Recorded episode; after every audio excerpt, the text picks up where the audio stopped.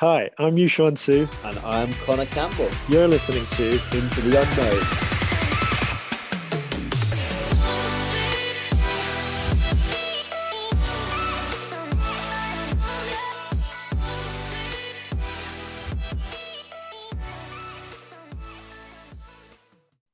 Hey everyone, welcome back to another episode of Into the Unknown with me and Connor. And today we've got a really special guest to to talk about something that we've wanted to bring onto the podcast for ages. And you know, it's a massive um, passion of both of ours, but also Connor's job um, as a strength and conditioning coach. And yeah, like we've always spoken a little bit about. He obviously does my strength and conditioning work and programming, and he does it for a range of different athletes in different sports as well.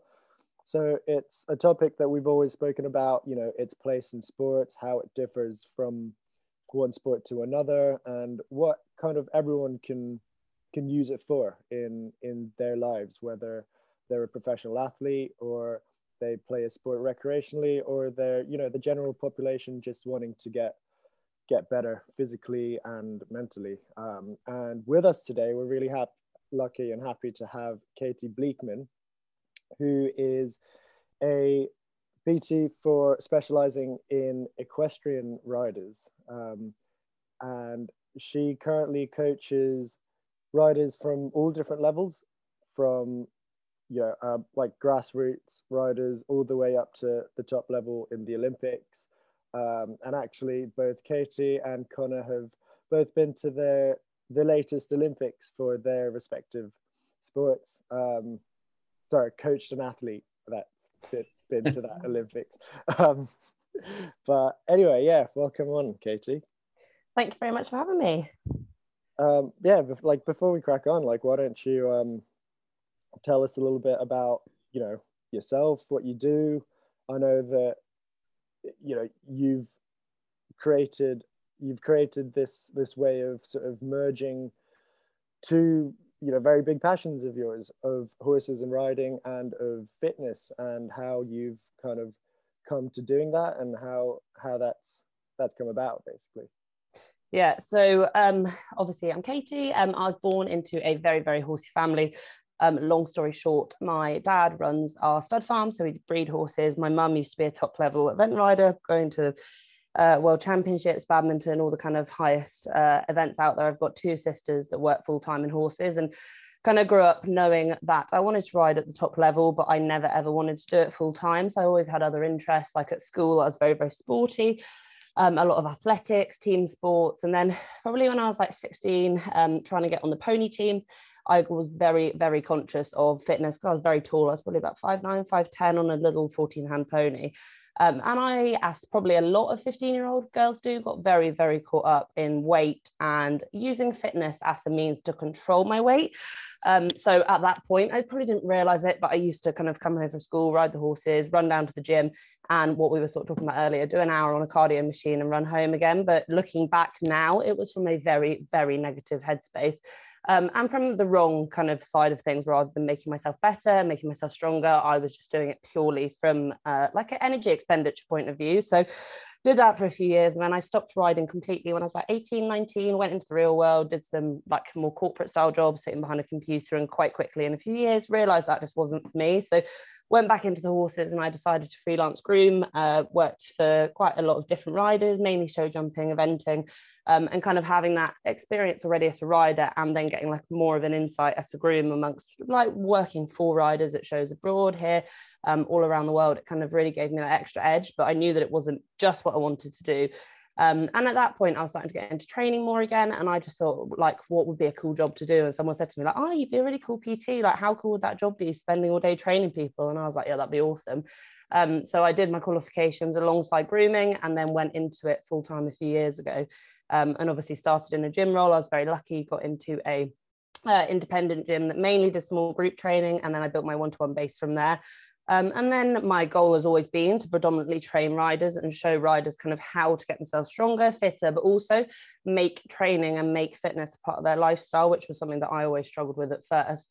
Um, and then obviously with the whole COVID thing, I ended up moving back to Devon, moving back to home, and I started my own online remote business. Um, and now, yeah, like you said, um, I coach riders all over the world from all various disciplines, um, mainly females. Um, but yeah, it's just really cool to be helping so many different people at different levels and doing the different disciplines from, you know, reining, cowboy riding, polo, jumping, dressage, eventing. It teaches you a lot as well. So yeah, that's kind of what I do. Sweet. I mean, that's amazing. I mean, it, and it's really cool that you've been able to find, you know, that that niche and that intersection between between riding and horse sports and and fitness and um, strength and conditioning work. And what does that, you know, I have interest. Like, what does that look like? Because obviously, you now have a, a massive insight into into the strength and conditioning and the fitness side of the fitness world within the the horse and equestrian community um, and that's you know that's what you do and that's what you help people with what would you say would be the general um, like conception of of what a rider sees fitness work as? Or, or how much would you say the general rider knows about uh, about you know what they could be doing with their strength and their fitness to help their riding? Is that something that's that's one taken seriously? Is it something that people would have a, a lot of knowledge about? Or, or yeah what does it look like so I think for me, the majority of my clients, whatever level they are in terms of riding, so whether they're going to badminton or whether they are like just hacking at home, um, everyone to me, probably 90% of the people I train would be what I class as complete beginners. They've never stepped foot in a gym. They've probably dabbled in a little bit of Pilates. Maybe they've done a bit of Zumba. They might have done the odd HIIT class here and there. Sometimes they have tried uh, PT or something else like that. And nine times out of 10, they just either haven't enjoyed it or they can't stick to it. Um, and I think, like you said, thinking about perceptions, what people think they should do um, is very much down cardio route. Like, don't lift, you'll get big, you'll get heavy. A lot of girls, especially the girls that I train that are probably uh, kind of like 18 to probably 35 age range, worry about that. Like, oh, I've got massive shoulders, I'm going to get even bigger. Um, and then when you actually start to help them understand how you actually get bigger, they kind of start to realize self education that, ah, okay, maybe that's not going to happen. So there's a lot of, um, I suppose, false information and if you like gossip that people kind of get scaremongered into not doing things. Um, and then I think most riders, like if you saw in a gym, and it, I think we were saying earlier, it does come down to a confidence thing and also a knowledge thing. We'll probably go to the area that's full of like the Bosus, the sandbags, the kettlebells, pick up a light weight, stick on the cardio machines, and I think more probably out of confidence and like you just said, like, is there a bit of a lack of understanding? I think there is. Um, and you know, when you walk into a gym, like somebody said that to me the other day, oh, I wouldn't be confident enough to go into the weight area and what you call the man's area. Um, and if you don't know, you're not going to go in there, are you? Because you're not going to feel safe and you're going to feel stupid at the end of the day. Which for me, like when I'm training my guys, whether they're training at home or in the gym, especially if they've never moved, that's like the number one thing. Like, give them a program they can actually do that's not going to make them feel stupid, that's not going to make them feel like they can't move. And actually, then they can get a bit of progression. But I think, yeah, what you guys think, but it's, I think it's definitely a change of perception. Do you find, uh, I know that you mentioned a bit earlier that you train mostly females. Do mm-hmm. you find, uh, uh, do, first of all, do you train any males at all? Yes, I train one or two men. Yeah. Do you find the difference between either education or competence level between male and female different at all in terms of like the gym? In terms of like how confident a male would be to go in and or like previous experience um yeah that's a, that's a good question to be fair i think i probably find that men would maybe progress a little bit faster mm. but maybe in the sense of that they want to get from A to B as quickly as they can. And sometimes, I'm not saying all men, um, sometimes the female coach, they can be a bit like, yeah, I know how to do X, Y, Z. Um, when I actually, if you watch them move or like you kind of listen to them talk or ask them about their lifestyle, they actually don't know as much as maybe they think they do. Yeah. Um, so maybe, yeah. Probably is most men. Yeah. yeah, I was about to say, don't be shy. You can say it's pretty much every man. Without generalizing, but then like it's difficult because if I've had uh, females that come to me that I would have said like they're relatively experienced. They've strength trained before. Normally with a pt they actually think they don't know a huge amount and they progress really really quickly but they're the ones that are probably most open to uh, learning more info. And it's not just like stuff in the gym. A lot of what i do and that's kind of why i've gone so female based is because there's so many other avenues. Like you know mm. most people um, don't have a clue about how the menstrual cycle affects training fat loss weight gain mm, you know maintenance anything how your sleep affects things which obviously i'm sure you guys go into. But um yeah i think probably in a way there there is a difference there and i think yeah maybe sometimes men are a bit bull in a china shop want to kind of get the end result as quick as they can if that makes sense. Yeah. Yeah i think we're definitely guilty of that. Um, yeah I, I would agree with you with most of the males that i train tend to be a little bit more headstrong that it's not that they just know they think they know what they're doing. It's also that like you and you mentioned it perfectly that sometimes they tend to rush from a to b yeah. and they don't take the time to understand why do i need to do these certain exercises to improve this? Whereas i feel for most females you know the, the gym is still one of those areas. It's changing a lot but it's still one of those areas where it can feel slightly intimidating.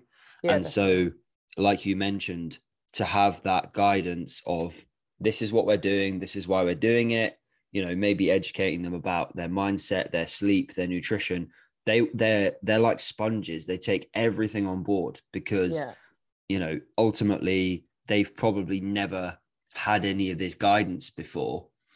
Uh, yeah, so I, I, I like. I, mean, I, in... just to say, I'm I'm definitely guilty of what you were saying, Connor, because like, uh, you know, there's been so many especially at the start. And I think that's why it's also so important for me to have like in-person sessions with you and stuff like that. Yeah. Because I can go into the gym and look on the app and I'll be, oh, okay, I'm gonna go and smash out the front squats and the trap bar deadlift. And then I do all that and then I kind of be like, oh, you know, I don't have to try as hard for the for the extra stuff, you know, yeah. the, the stuff that's actually also contributing a lot to to my yeah. you know core stability and my mobility and things like that Mm. Um, but to pick up on, I think it's so interesting um, talk with you saying that there is a lot of, like you say, like gossip and sort of false or misleading, misguiding information about about fitness work for your riding and and maybe what what riders should be doing and i think it's also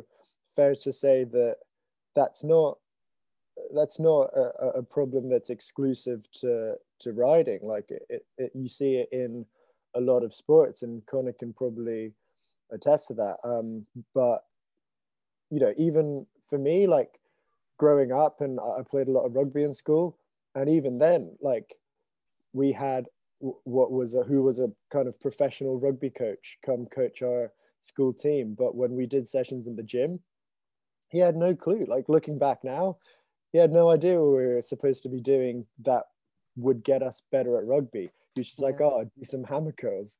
Um, I think, oh, yeah, on that point, I um, watched Rush at the weekend, you know, the Formula One film. Um, and that really made me think like it's the same with the majority of sports like formula one how many years ago is that i'm probably like shoot myself in the foot say 50 years ago it might be more um, but like, you know, they all like got out the cars, they'd be swigging the champagne, they'd be smoking, like none of them did any gym work. They all worked on their own cars and like, yeah, they're fit individuals, but there was no specific training. You now look at Formula One, look at them doing all their like neck work, you look at them in the gym, you look at um, I can't think of his name, um, Australian driver, like his cardio regime, like they train seriously. And I think in that respect, like the whole equestrianism sport is almost like I would say polo is maybe the one that's least, but is still stuck in that old era mindset of like I suppose not treating like whatever sport it is, the driver, the competitor as an athlete, if that makes sense. Yeah, I feel like we're in quite a it's sort of like a transition period, isn't it? Like you see yeah. a lot of top riders, uh, you know, whether it's I, I see what Kent Farrington posts with yeah. workouts and um, uh, you know, a lot of riders are talking about more what they're doing like we say like what we're doing off the horse to get better when we're on the horse. And but that's not quite filtering down through to yeah. i guess the general public yet. And i'm just interested as well like kind of what are your experiences with say luge and and and sports that maybe don't have as established uh, an S&C knowledge and, and base?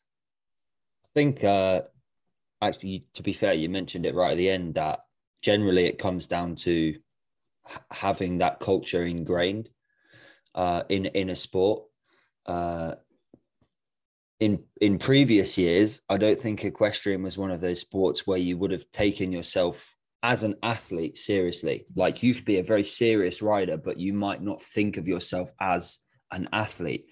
Whereas, say, maybe I, I mean, I could be wrong. People might take themselves very seriously now, which which is exactly what we want them to do. Um, whereas I feel in other sports, because S&C or maybe speed work or strength work has been such a big part of that sport for so long, they take themselves as an athlete much more seriously. I agree um, with you. Um, I completely agree with that statement. Like, not like you said, like that's not necessarily terming every rider under that umbrella. But when you're talking about being an athlete, you're not just talking about the training. Like you're talking no. about, you know, looking after your sleep, looking after your diet. Like mm. if you look at what most riders do, and like what are we? Are we a week away each one? Two weeks away from the first event of the season? Um, yeah. I'd like hasten to judge that most riders are probably not sat at home, you know, eating a really good balanced meal, getting plenty of protein in, getting nice complex carbohydrate in. They probably haven't even thought about their diet, which to be fair is fair enough when you're trying to run a yard of, you know, 20 horses or work full time. But again, it's like you just said, culture ingrained, like the culture has to change. Yeah, and I think actually it, that's something also I, I didn't consider until you mentioned it is that in a lot of other sports, people have other uh, coaches or support staff that do everything else for them. You know, I'm not sure. I'm I'm I'm certain that the top riders wouldn't spend 20 hours a week at the yard doing stuff unless they had to, unless they didn't have that support. But mm. people don't realize how much effort that takes to do. You know, yeah. I've I've never cleaned a yard before, and I probably never will again. I have done. You can once. come back. You can come back down to my yard for another visit if you like. But it's hard work like it's it's hard work and that in itself is physically demanding never mind just getting on a horse and and training. Yeah. Um but yeah in in terms of other sports going back to it when i first met i mean elsa is a good example. She had a very good knowledge of strength conditioning. Luckily being a, a doctor i think that's where a lot of it comes from. She had a good understanding of her body um, of what she needed of her sport. Um, but you see some of the people. I was at the Winter Olympics a couple of weeks ago, um, and you see some people they're in the gym, and I'm just like, what the fuck are these people doing? What were they doing out of interest? Stuff on Bosu balls, you know, and I'm kind of just well, like, let's hey, not, let's just stop beating around the bush. Let's talk about Bosu balls. Casey, what are your thoughts on Bosu balls for rider fitness? it was literally the first thing we spoke about, wasn't it? I think um, they have their place like any uh, bit of hmm. fitness kit, but it's easy with things like that to end up getting over focused on what I would call like the really small rocks, zooming in too much. Like they're not going to give you progression. You're not going to get stronger from them. Yes, you might improve your mind muscle connection. Yes, if you've got uh, poor foot stability, they could be a really good like as part of your pre-activation work before you go into say a squat session or a heavy single leg work. They have their place there, but like so many times, especially more in person when I train people and they came into the gym, they see the Bosu ball. Oh, can we do core work on the Bosu ball? Um, and for a while, to be fair, I did have people doing core work on it, or say standing on a Bosu ball, holding like a semi squat, and then uh, doing like say a cable row or squatting on it, whatever. But at the end of the day, like that's not going to give them progressive overload. And I think you guys said it on your last podcast I listened to. If you actually think of a Bosu ball, how it's moving, how on earth does that replicate how a horse moves? Because if your horse is tipping up and down that much, like I think you probably need to get him to the physio. Like there's something seriously, seriously wrong going on there. But then it, it's not just Bosus. It's you know I don't know. There's other pieces of kit out there, bungees, and it's the same thing. But it, I think like well, what you guys think that again a bit of a lack of understanding. People think if they get on a bosu if they use a bungee for six months they're going to get stronger. And what they'll probably find is yeah they get a little bit of progress for a few weeks maybe a couple of months and then suddenly like you realize out of nowhere oh i haven't actually got any more changes. And the only way to get those changes physically is by progressive overload and adding resistance to your training which you know is again an education thing that most probably don't understand. And i think um i don't know what you guys think as you know like the professionals in the field but um I think part of it is, you know, the term sport specific can be extremely misleading. And I'd completely agree with that. I think because it's again like a bit of a niche sport and there's not really that many people out there saying you should be doing x y z. Like i'm sure if you were like a relatively high level tennis player that's 21 you could go online and buy a pretty good strength and conditioning program. There's not going to be like a cable exercise where you're i don't know twisting around and pretending to fire a racket in the gym is there? Like that's just that's just going to cause an injury. Um, you'd be surprised but yeah i think i don't know i think it's the same the same sort of thing like it's it purely comes down to education doesn't it but changing you know i think maybe from a marketing point of view i obviously want to be a little bit careful how i phrase this but it's very easy to put someone on a bosu ball like i did a photo shoot recently to use the photos for social media stuff like that and I didn't have any Bosus. I had resistance bands because most of my guys train from home and they have their place. They're great to use to get going. Um, but I left all the kind of, if you like, gimmicky kit mm. out because I think it's too easy to say, oh, I'm a rider fitness coach, put a picture of someone on a Bosu ball on your website, and then they go, ah, awesome, she knows what she's doing. When in actual fact, like the majority of people need to be focus, focusing on proper, you know, strength compound movements and then adding in accessory work that they actually need. Like that's the other thing. It has to be specific, doesn't it, to the individual? Like you can't expect someone say that 50 had an ACL replacement to get on a Bosu ball and start doing a squat like they're going to hurt themselves. Yeah, I mean that's yeah, that's that's um I know that Connor you you talk a lot about that as well like from like shifting from just coaching and programming for that sport to actually thinking about the per, the individual um, and yeah. what that person needs within that sport and yeah, like I, I think, you know, when especially in a in a sport like riding that's I would say extremely skill based and not so much you know you don't need to be extremely strong. You don't need to you don't need to be you don't have to have like top pbs and powerlifting um, or you don't need to be able to run like ultra marathons but you need some kind of fitness. Uh, but i think in like part part of the the challenges that people may face uh, and that I see people face is that you probably don't see the results in your riding straight away. And you know it's it's hard to see the light at the end of the tunnel if it were because you're you're going to the gym and it's all you know for a rider who's who's not used to um, gym work and, and fitness and strength work. You, you you're going to the gym. It's all completely new. You're doing stuff that you don't think you should be doing or you didn't know that you should be doing. You know, you got, you went in thinking, oh, I need to get fit, so I go on the treadmill, and then and I need to be more balanced, so I'd hop around on a Bosu ball with like pulling on some resistance bands or whatever. But then, um, Katie, your program doesn't have that, and neither does yours, Connor. Um, but you know, you're doing stuff that you didn't know you should be doing. You don't know whether it's improving your riding.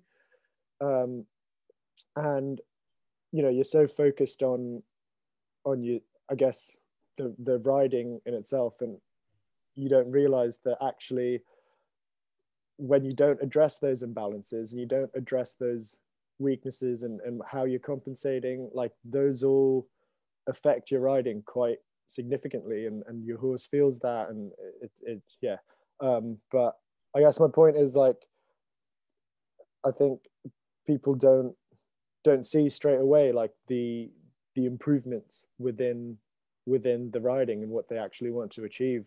Um, and I know that Katie, you do a lot with um, trying to trying to improve that and trying to to spread the message and and get people more aware at least and more um, knowledgeable about what they should be and could be doing in the gym. And you, you did recently a, a segment on Horse and Hound podcast about that. Um, but in general, like, what do you guys think? What do you think is the way forward? Like, you know, should yeah, yeah, like how how do you how do you get that across to to sports in general and, and to not just top level athletes in the sports, but to the general population? I personally think that this is going to sound like I'm making a massive plug, but it's not. Um, I personally think that everybody should invest in a coach at some point in their training or riding career, whoever you are, whatever level you are. Because, like all those things you're just saying, you go into the gym, you're squatting for say three, four weeks, you can't really see the purpose of why you're doing it. Or maybe you're not coming out like um, you're not coming out with sore legs or you're not blasted. And I've had clients before, and like I always say to my clients, I coach them. It's not a dictatorship. I don't say go and do this. And I like to be challenged. It's good. And sometimes like somebody will ask you a question, and you think, ah, actually, that's a really good question. Like maybe somebody else thinks that. I had a client that had drummed into her um, and she'd done a lot of kind of like rider specific hip Pilates. And she was like, oh, I'm not sore, I'm not sore, I'm not sore. And I was like, you're training four times a week, you're training for a half marathon, you've got a full time job as a marketing head of a huge um, restaurant chain. You're then trying to ride a horse, look after your husband. Like you cannot be sore. It's going to be, and like, you know, when you then talk about lifestyle markers, things like that. But that is actually having confidence in a coach that you're working with and saying hey why am i doing this like i don't understand like i'm not seeing the you know correlation between what i'm doing here to what i'm doing with the horse and i think that's probably the biggest thing like i think i read on um I think it's called Strong Girls, Molly Galbraith's website, and she's a specific US female trainer. That 67% of women invest in a fitness coach at some point in their life. So if you're going to do that, you should make sure that it's somebody that you know you can ask questions to, you can get answers from, and that can actually help you to start to um, I suppose again change those perceptions that you hold. I agree. Um, I think uh, someone like you mentioned it perfectly is a coach is someone that is also there to guide you sometimes, but also there to mentor you and to kind of teach you this is why we're doing things, but also to be open to questions. Yeah. Um, I know for me through like my training and how I now coach, and also through my training, like in the past few years, whether that's been marathons or um, tries, and then going a bit more strength focused. Uh, this is the first time in probably uh, I don't know three years, four years that I've not had a coach. I always had a coach in person before, um, and it well, it gives you confidence, doesn't it? Like you said, you yeah. can ask questions. Yeah, and sometimes as well, you you kind of alluded to it is that if you have someone who is riding four times a week they're working a full-time job they have a family they need some of that pressure to be offloaded to someone else so that you can there is a reason why there are people in this field who are experts there's a reason why you have hr marketing blah blah blah mm-hmm. because they are they know exactly what they're doing or at least you would hope they do um you know so it, it's worth making sure that you find someone who is who fits you what you are looking for.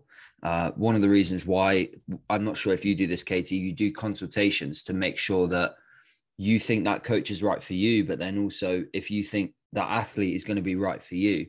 I've turned people away because i didn't think that they would fit my style of coaching and that they wouldn't listen to me maybe the wrong choice from a marketing perspective. But to be honest with you, I'd rather work with people who I think I'm going to make a difference with and who are going to listen and who I'm going to get the most out of. I don't want someone yeah. to come with me to me for just four weeks and then they go, Oh, yeah, I don't think this is for me. Because at no. the end of the day, strength training, like you both mentioned, is not a four week thing. It's a lifestyle, it's a habit that you have to try and get used to. And you're not going to see the results straight away. you, to be fair, um, I, I, think I think um, everyone would listen to Katie. She's pretty scary. Yeah. I think that's a perception as well, isn't it? Like, you know, people think that you're going to be like beasted, like you just said about um, saying that. I always start a consultation.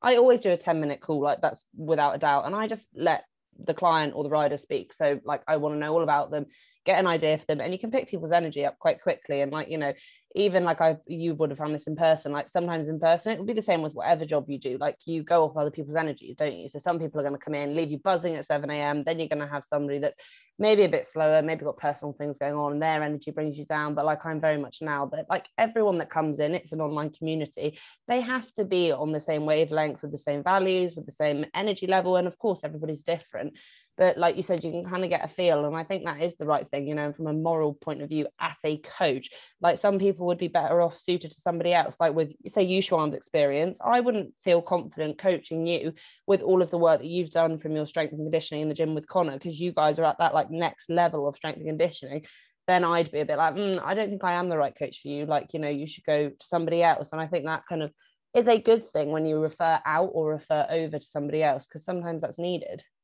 yeah. I just wanted to pick up on like katie you said about um yeah and i fully agree like everyone whether you do a sport or not and whether you are like at whatever level you are within your sport like everyone should invest in in a coach at some point and, and invest in their own fitness work at some point in their lives. And but i know uh, it's a it, it's true for our sport um there's a lot of shit. Like there's a lot of of coaches quote unquote who yeah like like we've alluded to um don't really know what they're doing. It's Yeah. and you know I, I did want to go in a little bit later as well about um specific things that you guys would would program for for riders and stuff like that. But like how how would people how would people know? Like you know when you have a population within the sport in general who isn't extremely knowledgeable about about fitness work and then you have a lot of a lot of people who are pretending to know what they're doing and pretending to be there being able to help people um yeah like it can be hard you know and it's and I think a lot of it is misleading. And I think you know, when for for years I've I've had quite bad back pain, um, Mhm. Especially going cross country and you know on those longer tracks. And if I'm riding more than more than one horse, you know, if I've I've done three or four horses in a day across country, it, like it it to like to a point where it was like excruciating pain Mhm. and everyone outside of that sort of strength or fitness world i guess you'd say were saying like you've got to stretch and you've got to i don't know do yoga. Uh, yeah. maybe you're not cardiovascularly fit enough. You need to get on the bike or you need to go for a run. And whilst all of those are, were true like yeah like stretching does help me get looser and going for a run does help me get fitter. Like the things that helped the back pain the most was like uh, you know before i started working with connor my physio said to me like when i was talking about the back pain he was like well you're really compensating. Um, you're not you're not activating you're not engaging your core and you're compensating with your lower back you're compensating you, you, like your hips your hip flexors aren't firing up etc and i was like yeah okay whatever. But then working with connor and actually addressing those things you know and and um, working on your core stability also comes into like doing a heavy squat. Uh, it's not just it's not just doing a plank. It is doing a plank but it's not just doing that you know and it's um, but having experienced those things and doing those things that that people don't really see um, and and doing things that aren't stretching and yoga and stuff like that like i've felt a massive difference. And i like i no longer get that back pain. And i, I feel like i'm i'm a lot more effective. Um, so yeah like that's just kind of my personal experience and what i've seen in terms of what the i guess what the population within riding in general thinks like values and prioritizes in terms of fitness work and and what they're kind of missing. Um so yeah you know i know that you you like i say like you do a lot to try to spread that awareness and stuff but just to bridge the gap like what would you guys what do you guys or like what, what do you program for your riders you I only have first? one, so Kate's probably a lot more experienced than I am. I, I think first of all, like on everything you just touched on, like I wrote a blog last year about Pilates not being enough. Um, and I think it had like 400 views. It's like by far my most popular blog. And like a few of my clients, um, I kind of wrote it on purpose because I'd done a lot of consultation calls and I always ask people what they tried. Oh, I done Pilates, done yoga. And like they get a little bit of somewhere and they don't get anywhere. And again, it's not adding in any resistance training. So at some point you're going to plateau, but it's the same as your horse. Like you wouldn't just school it on the flat for the next 12 weeks, go to Osby, pull up at the finish line, and he's done a leg or he's lame, and then think, oh, why is he lame? You know, it's doing a little bit of everything. Yes, yoga will help. Yes, Pilates will help. Yes, strength training will help. But I think maybe it's the like you said like people said to you oh go do this go do that go do cardio. Like i think yeah again it's a lack of understanding but i think also in brutal honesty it's a bit of laziness. Like you can do yoga at home you can do pilates at home you only have to log on to youtube and do it for 10 minutes. You could go for a run for five minutes. You can do a bit of cycling in the living room. So i think like from that point of view it's probably going back to like you said with more males but i think females are guilty of it as well. Probably thinking oh if i do 10 minutes tonight that'll solve it that'll be all right. And then two weeks down the line because people aren't doing it consistently and are focusing on too many of the small things, they don't get anywhere and they get bored and ah, it doesn't work. Whereas actually, you know, I would give people a bit of everything. Like again, it depends what level they're coming in at, but most of my guys typically are super weak through their posterior chains. Um, most of them are sedentary in some way, whether that is riding 10 horses a day, whether that is sitting at their desk, whether that is driving. I've got actually a lot of young girls that ride at very high level show jumping and eventing and they drive HGV. So that's nine, 10 hours, three times a week, sat in a lorry driving. Um, so typical like tight abs, tight hip flexors, tight chest, quite a lot of people. Um, and again, varying ages. Everybody has a bit of back pain, that's a given. Um, quite a lot of my riders actually have like rotator cuff issues. Um, a lot of them have knee pain. Um, a lot of them have, like you were saying, imbalances going on. So I take people through a mobility screen when I first get going. So obviously it's remote, but I need to see how they move. So, like, say they'll do a lunge and they won't even notice their like right knee will completely cave in. They say, "Oh, I'm a bit weak on my right side," or um, "I don't like to lunge on my right side," whatever it is, or it hurts. And actually, when you start showing them that, they're like, "Ah, okay, I can see it." So then, like, obviously, like you said, it's giving people what they need, and everybody is different. Again, like I know it's not a completely horsey podcast, but it's like, what would you give your horse? You don't give every horse the same prescription from exercise to vet care to nutrition. It's exactly the same thing. So looking at the individual in front of you and then identifying like, okay, you need to do X amount of dose of mobility work. Like I give most of my guys all like five ten minutes at the start of the session of mobility work. Um, and for most people, I try and add in like a couple of uh, mobility sessions through the week. Um, just so that they can do something they can move it's not taxing it's easy and it doesn't apply too much stress and then moving into like you know more strength based compound movements probably but again it's individual having slightly more of a bias towards uh, lower body and like pull dominant work so you're really working on that posterior chain um, and then, like you said, adding in accessories depending on what people need and want, whether that's a bit of core work.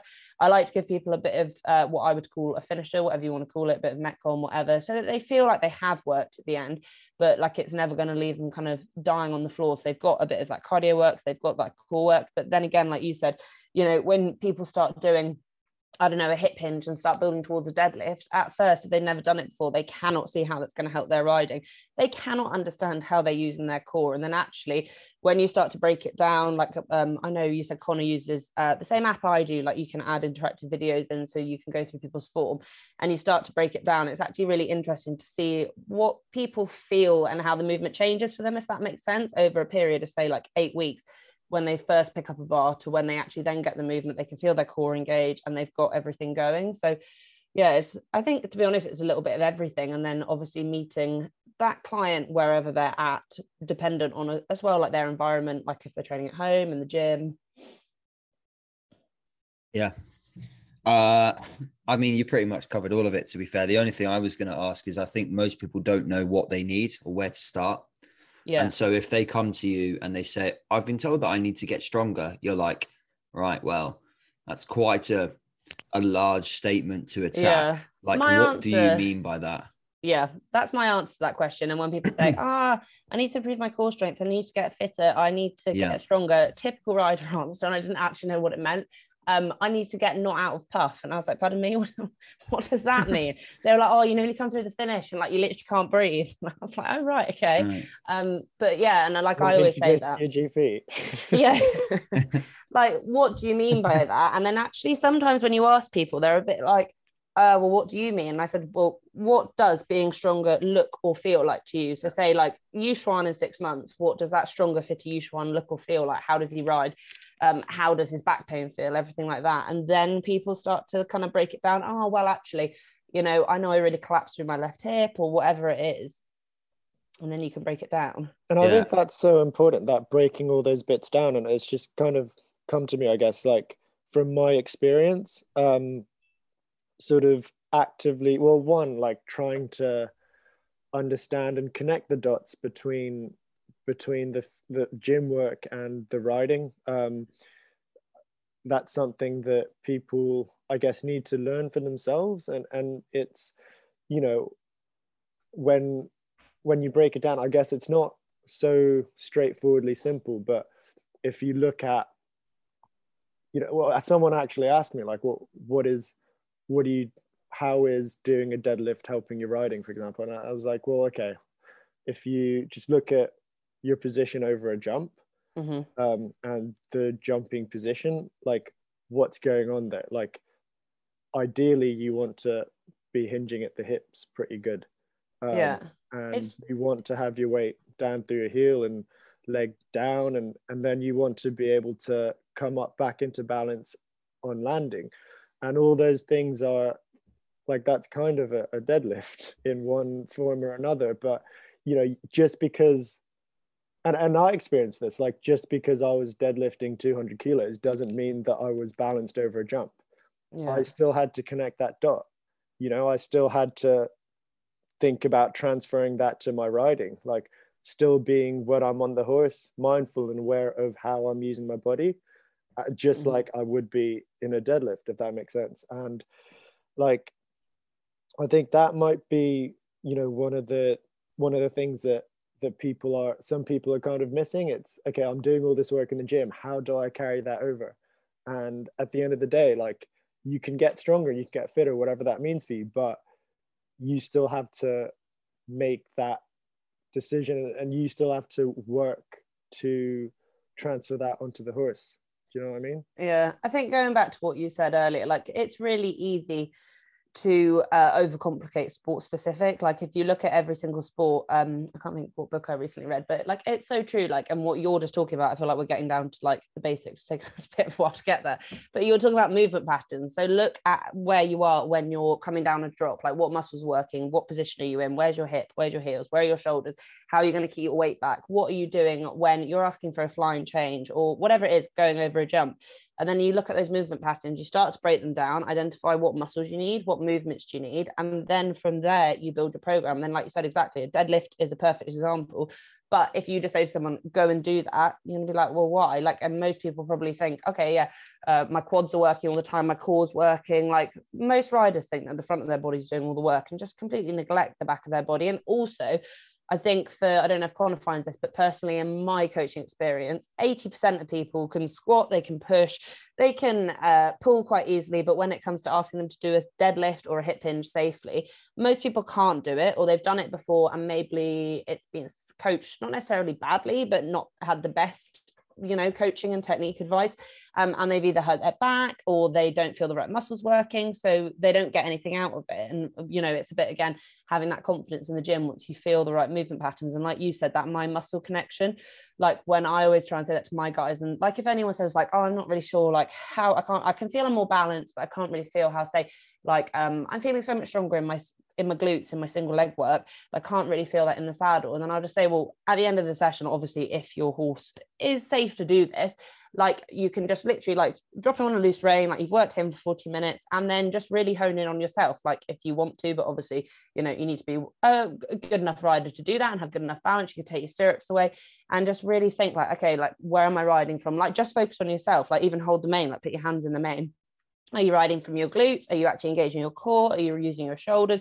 Or are you actually just like pulling on the mouths left to right, like not really thinking about what your core is doing, just, you know, kind of swinging your legs about? And when you do that for, you know, five ten minutes a day, like a few times a week or consistently, that makes a massive difference as well with that mind muscle. And then I think you get that, ah, okay, that's how this is helping this, or you get that kind of relation from what you're doing into your actual riding.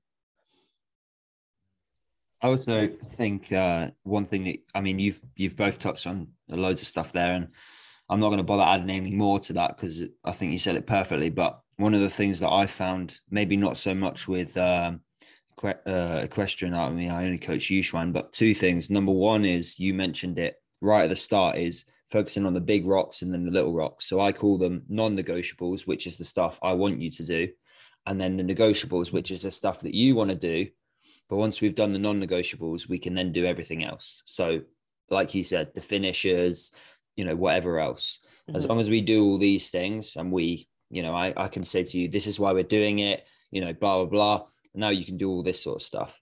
Um, and then the second thing as well is I think people massively get wrapped up in um, they have a specific way of doing things and they don't adapt that to the person in front of them you know, I don't give everybody that I coach um, trap bar deadlift or or straight bar deadlift or heavy squats with it like back squats or front squats. It, it depends on what we are trying to do for that person for that athlete.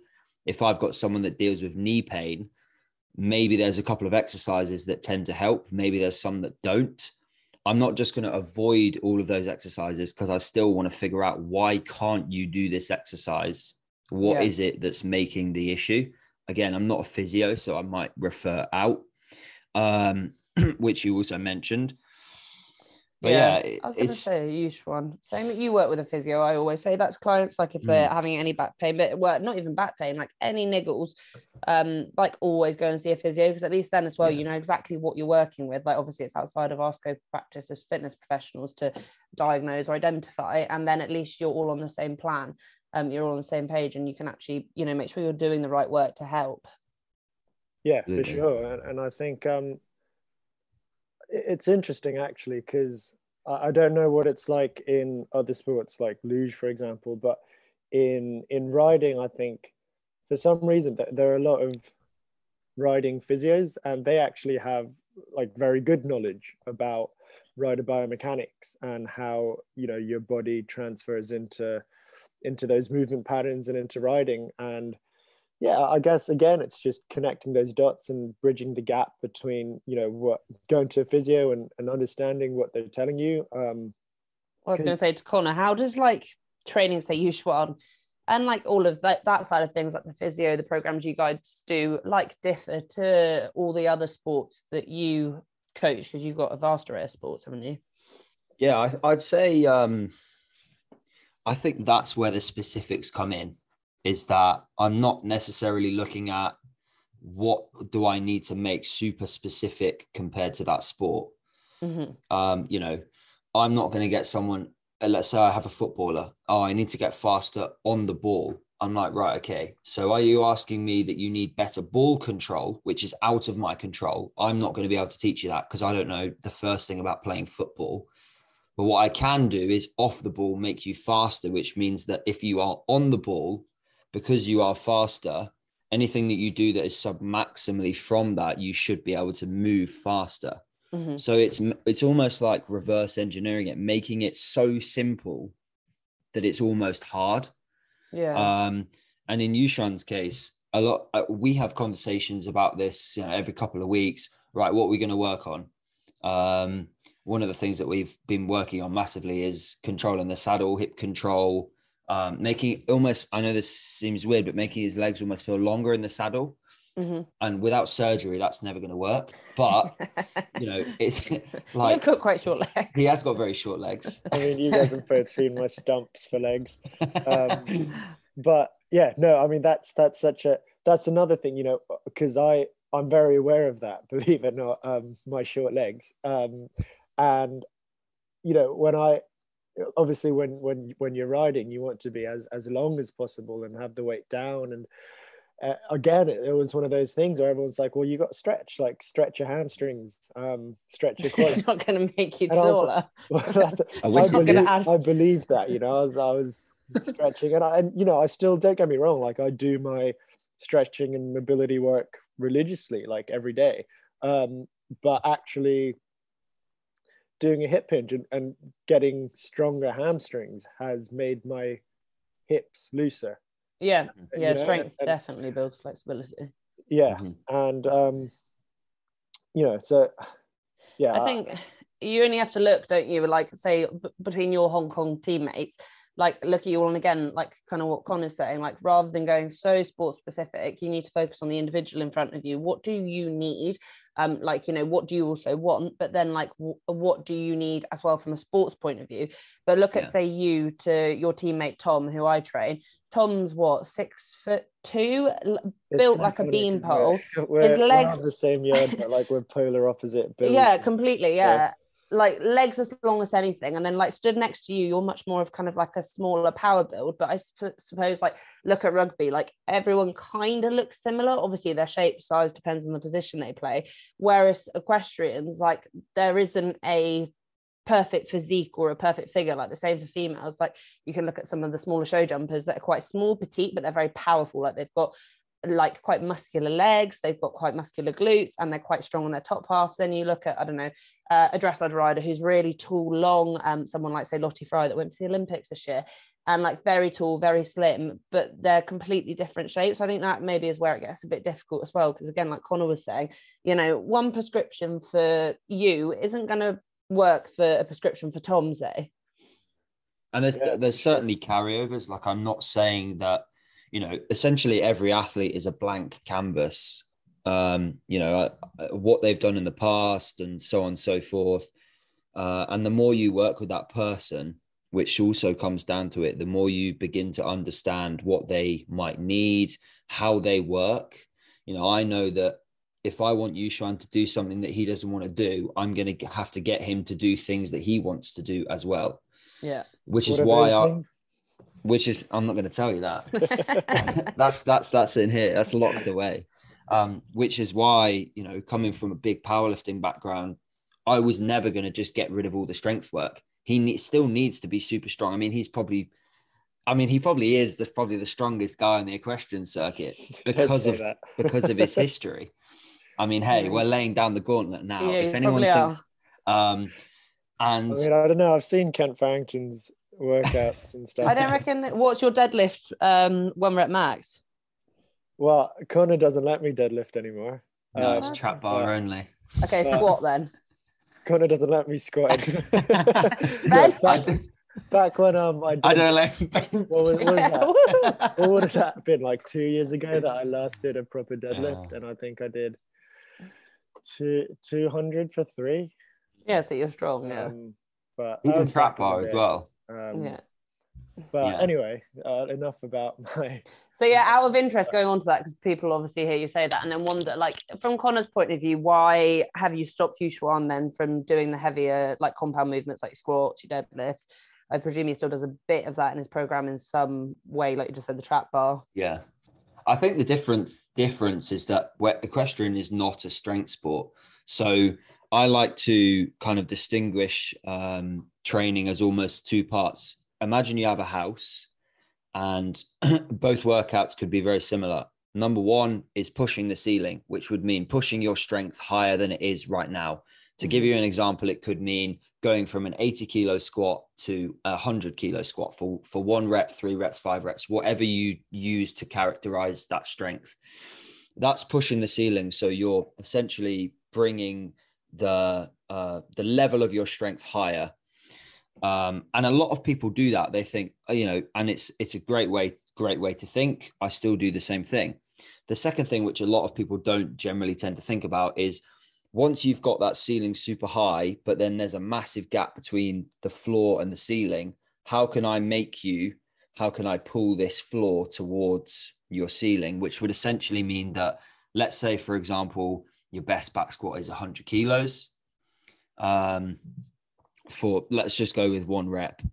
Um, but you can't even squat 80 kilos for five because you are just pure strength. There's no, there's nothing in between um, it's essentially bringing that base higher and higher. So we don't have to continue to keep pushing that strength because ultimately, if you're not a strength dominant sport, there is a point of diminishing return. There is no point in you continuing to get stronger and stronger and stronger and stronger till you get a 300 kilo deadlift because you don't need that to be a good equestrian rider. You need, and this might seem strange coming from a strength coach where my job is to get you strong. It's not just to get you strong. It's to make you strong enough to tolerate the positions you find yourself in the saddle. It's potentially to protect yourself from any kind of injuries or to if you have knee pain are your hamstrings weak whatever whatever even falling off even falling off the horse gives you a little bit of protection if you're slightly stronger your bones are a little bit stronger tendons um, so it's not just like make them really really strong and your job is done Yeah. because otherwise, I'd have a job for a year and then I'd get sacked because I'm like, oh, well, I'm really strong now. Yeah. So it's almost Um, like that one session you put kind of push, push, push, and then that other session is almost a bit more kind of, I suppose, not specific, individual Mm. based a little bit more what you what you need a bit more kind of prescription and dosage. Yeah. And one of the reasons, going back to the, the question, is one of the reasons why we haven't, we still do strength work. Don't get me wrong. I mean, we've pushed this trap bar up. I can't even remember what you did three weeks ago. It was like bloody 210 for three, was it? So he's still ridiculously strong. Yeah. Um, but now we've shifted the focus uh, because ultimately, the stronger you get, the more requirement it takes for your body to be under that stress. And right now, he doesn't need that. Mm-hmm. And so we've identified that, okay, we're happy with where we are. We might come back to the strength work. It's not like, uh, you know, we're not doing the strength stuff. And people always get wrapped up in, you know, we are still squatting, we are still doing stuff like this, but it just means that the focus, the attention has shifted. Yeah. Um, so we're more focused now on single leg work, uh, a lot more core control, core stability. Uh, so usually we, I'd get someone maybe doing a split squat, and this is the difference between maybe say you training beginners or advanced like Tom. It would look entirely. There'd be some similarities, but it yeah. would look entirely different. If I have a beginner, I would maybe get them on a goblet squat and once they can kind of master that and we're like, okay, I'm happy with that. Let's maybe try and drive the strength up a little bit or get a little bit more, you know, involvement in the core and the legs. We can go to a front squat or a back squat. And I guess it's learning how to kind of progress, which is also why you have a coach. Definitely. Is they yeah. are yeah, I because mean, I like hope that they're aware. That, I mean, to tie that in, I if I didn't have Connor, I wouldn't be doing single leg stuff because I fucking hate it. Yeah. But I see yeah. the benefit in it. And you know, I yeah just just to kind of draw it all together. And, and i think it's so important to like from my personal experience and my own writing um like like i was saying we've been saying like drawing that connection and joining that dot of what we're doing in the gym to improve our riding to actually bring it to to the horse and to our riding and you know if you know I, I don't go to connor and be like oh I, I need to i need i need to be a better dressage rider. You know i need to work on my shoulder in or, or um, you know i need to learn how to ride these lines better. But i you know i try to identify that and we try to identify those movements and those aspects that i need to get better. And if you look at i guess my pictures and videos over the last two years like going over jumps like my position now is for sure a lot more secure and a lot more effective um, based on what we've been doing. Um, and yeah, so like just just to just to finish off, like we've obviously covered a lot today, but and uh, you know what, Katie, what what would you say? What would you want to give someone to take away from from this? I know you said that everyone should should invest in a coach, but but you know other than that, like what do you think? What's the one thing that that they can take away? Uh, I think you just summed it up really well again. Like it's a difficult one because, like you said, you've looking back at pictures and videos, you can now see that there's a distinct difference there. But unlike a sport where it's measured by time, weight, PBs, it's actually really hard to see progression and like what is progression to you. Like it's going to be the way that you feel. So it's very hard to manage, like manage and see that as well. But I think like takeaways, whatever level of athlete you are, and not just equestrian in any sport, whether you're a marathon runner, like I've got a rider training for a half, and her physio said how impressed she was that she's doing a strength program, the amount of runners she sees with injuries. So it's the same across all sports. But just doing something is better than nothing. If you can only like uh, put aside half an hour twice a week, or if you can put aside four hours a week into your training, then perfect. And make sure what you're doing is going to be time effective. So it works for you. It's also something you enjoy, but it's focusing on those movement patterns. It's thinking about having you moving functionally as well, like because most riders have another stream of income or a job even if you are a full-time rider you've still probably got family so making sure that like you know you're functionally strong as well whether that's driving the lorry whether that's playing with your kids picking up heavy things on the yard um, and just making sure that you include a little bit of everything. I think, like we've spoken about, it's really easy to either focus on only what you want to do, or like you said, like Connor says, you're not going to go to Connor and say, I need X, Y, Z. And that's where, yes, having a coach to educate you can be really good. But just like you would with your dressage coach, you need to have like confidence and trust in your coach and have a conversation. Okay, go away, work on this for a week, come back to me, and we'll see where you are. And it's a like constant changing. Um, thing and like if things don't work like you just got to change it up. Like obviously you need to stick with something and be consistent because i think often people aren't consistent enough and forget the basics of progressive overload applied consistent consistently is where you're going to get fitter and stronger. But yeah i think that's the main takeaway is like find what you need. Um, doing something is better than doing nothing. Add a little bit of everything in there and make sure that the dosage in terms of how much you're doing suits you so you're not overdoing it you know dependent on stress from everywhere else um, and then just you know making sure that you know you're feeling a difference and think about where your differences are in your riding over time Sweet. No, that's perfect. perfect. Thank you so much for coming yeah. on, Katie. Like that was such such an interesting and insightful chat, and I'm sure Connor and everyone else would agree. Uh, just to wrap up, like where can people find you? What do you want to plug? Go for it.